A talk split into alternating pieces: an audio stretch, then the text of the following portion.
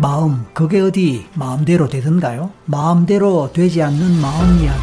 설기문의 마음 세상입니다.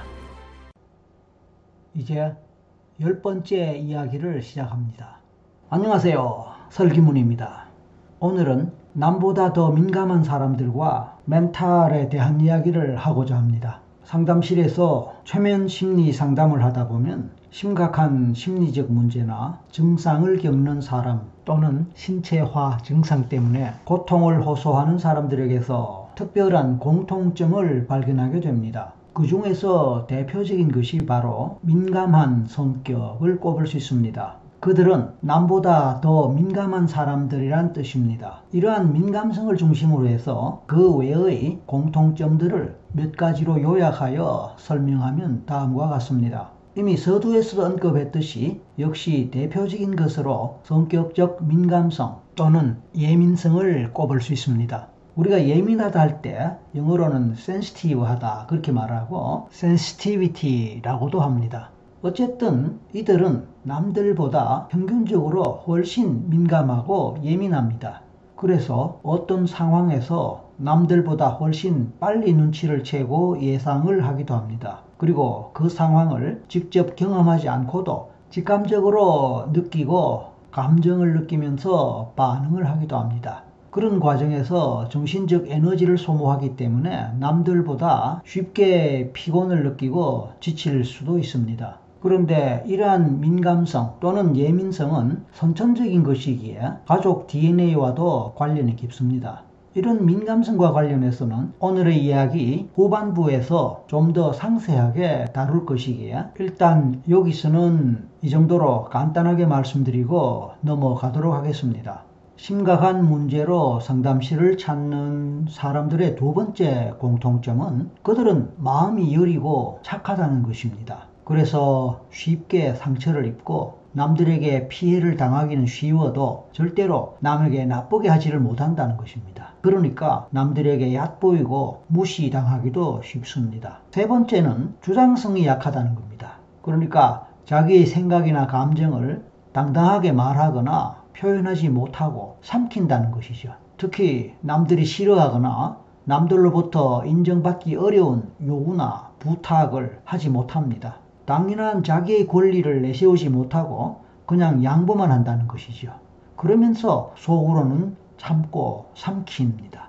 마음이 여리고 착한 성격과 합쳐지면서 이 주장성이 약하다는 것은 남들에게 피해만 입고 당하면서도 참고만 살아가는 습관의 기반이 되지요. 그래서 평소에 가슴 속에는 늘 억울함이나 분노의 감정이 누적되기 마련입니다. 네 번째는 어린 시절부터 나쁜 환경의 집안에서 성장한 경험이 있습니다. 여기서 나쁜 환경의 집안이란 것은 물리적 환경과 심리적 환경 모두를 포함합니다.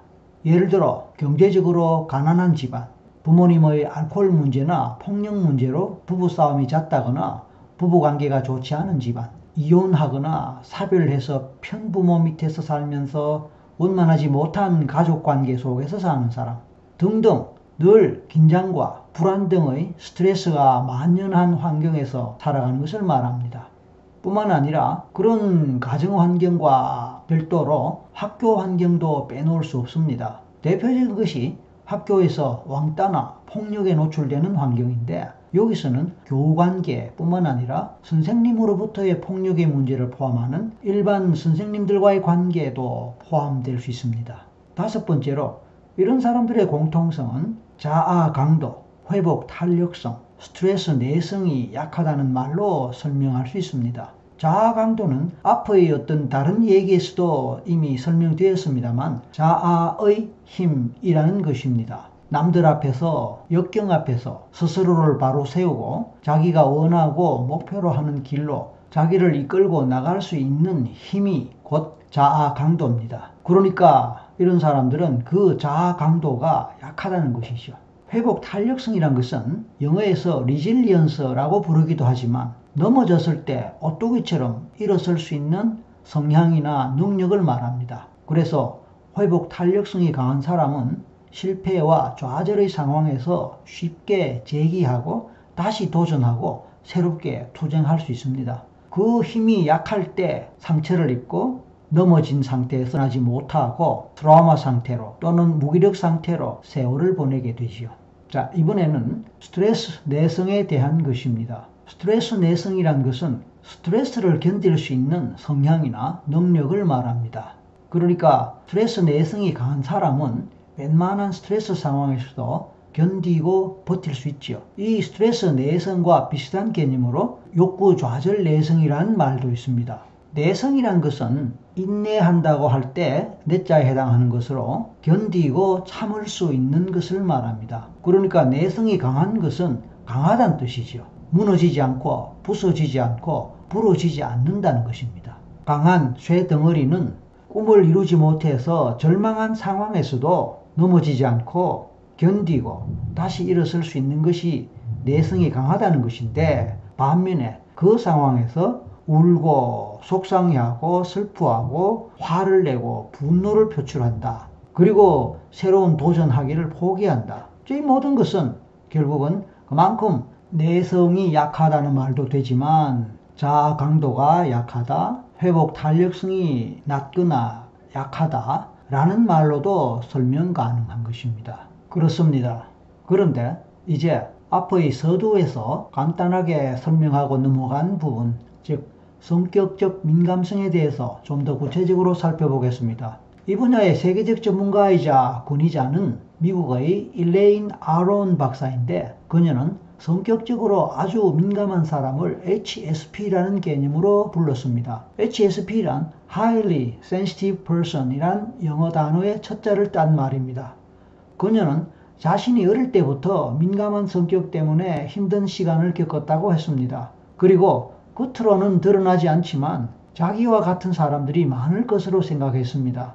그래서 그것을 학문적으로 연구하여 학책을 출간했습니다. 그녀의 책 타인보다 더 민감한 사람이라는 HSP 책은 미국 심리학 분야에서 15년간 베스트셀러가 될 정도로 크게 주목받은 바 있습니다.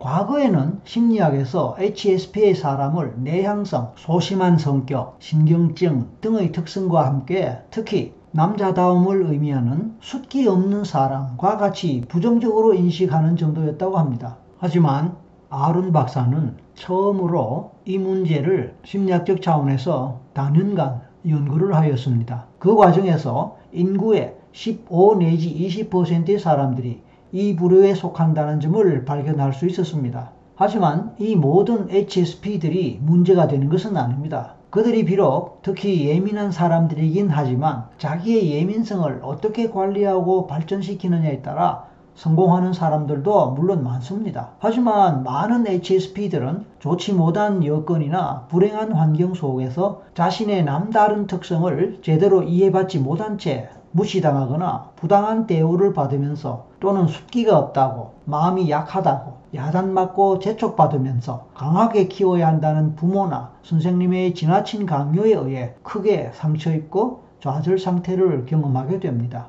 대부분의 이들은 그 예민성 때문에 멘탈이 약한 경향이 있습니다. 쉽게 불안하고 놀라고 긴장하다 보면 멘탈이 쉽게 무너지게 되는 것입니다. 그래서 아예 작은 스트레스에서도 쉽게 상처를 잘 입게 됩니다. 사실 인생을 살다 보면 누구나 살아가면서 실패와 좌절의 경험을 하기 마련입니다. 하지만 대부분의 사람들은 그것을 극복하면서 살아갑니다. 평균 이상으로 심한 실패와 좌절 경험을 했음에도 불구하고 성공적인 삶을 살아가는 사람들도 많이 있습니다. 그런데 그런 사람들의 공통점은 바로 자신의 실패나 장애의 한계를 뛰어넘을 수 있는 강한 정신력의 소유자라는 것입니다. 한마디로 멘탈이 강한 사람이라고 할 수 있습니다.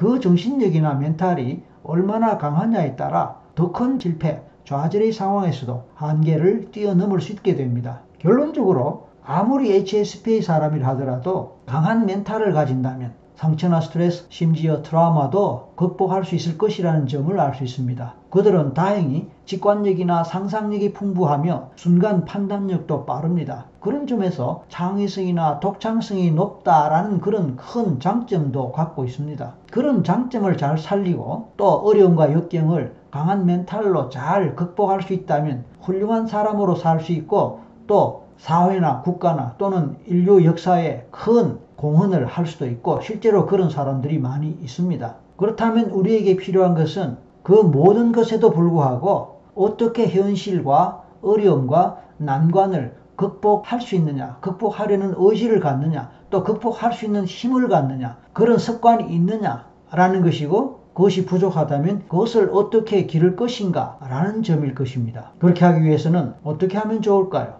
이런 부분에 대해서 얘기를 하려면 더 많은 시간이 필요할 것이니 이 이야기는 다음 어떤 기회로 미루기로 하겠습니다.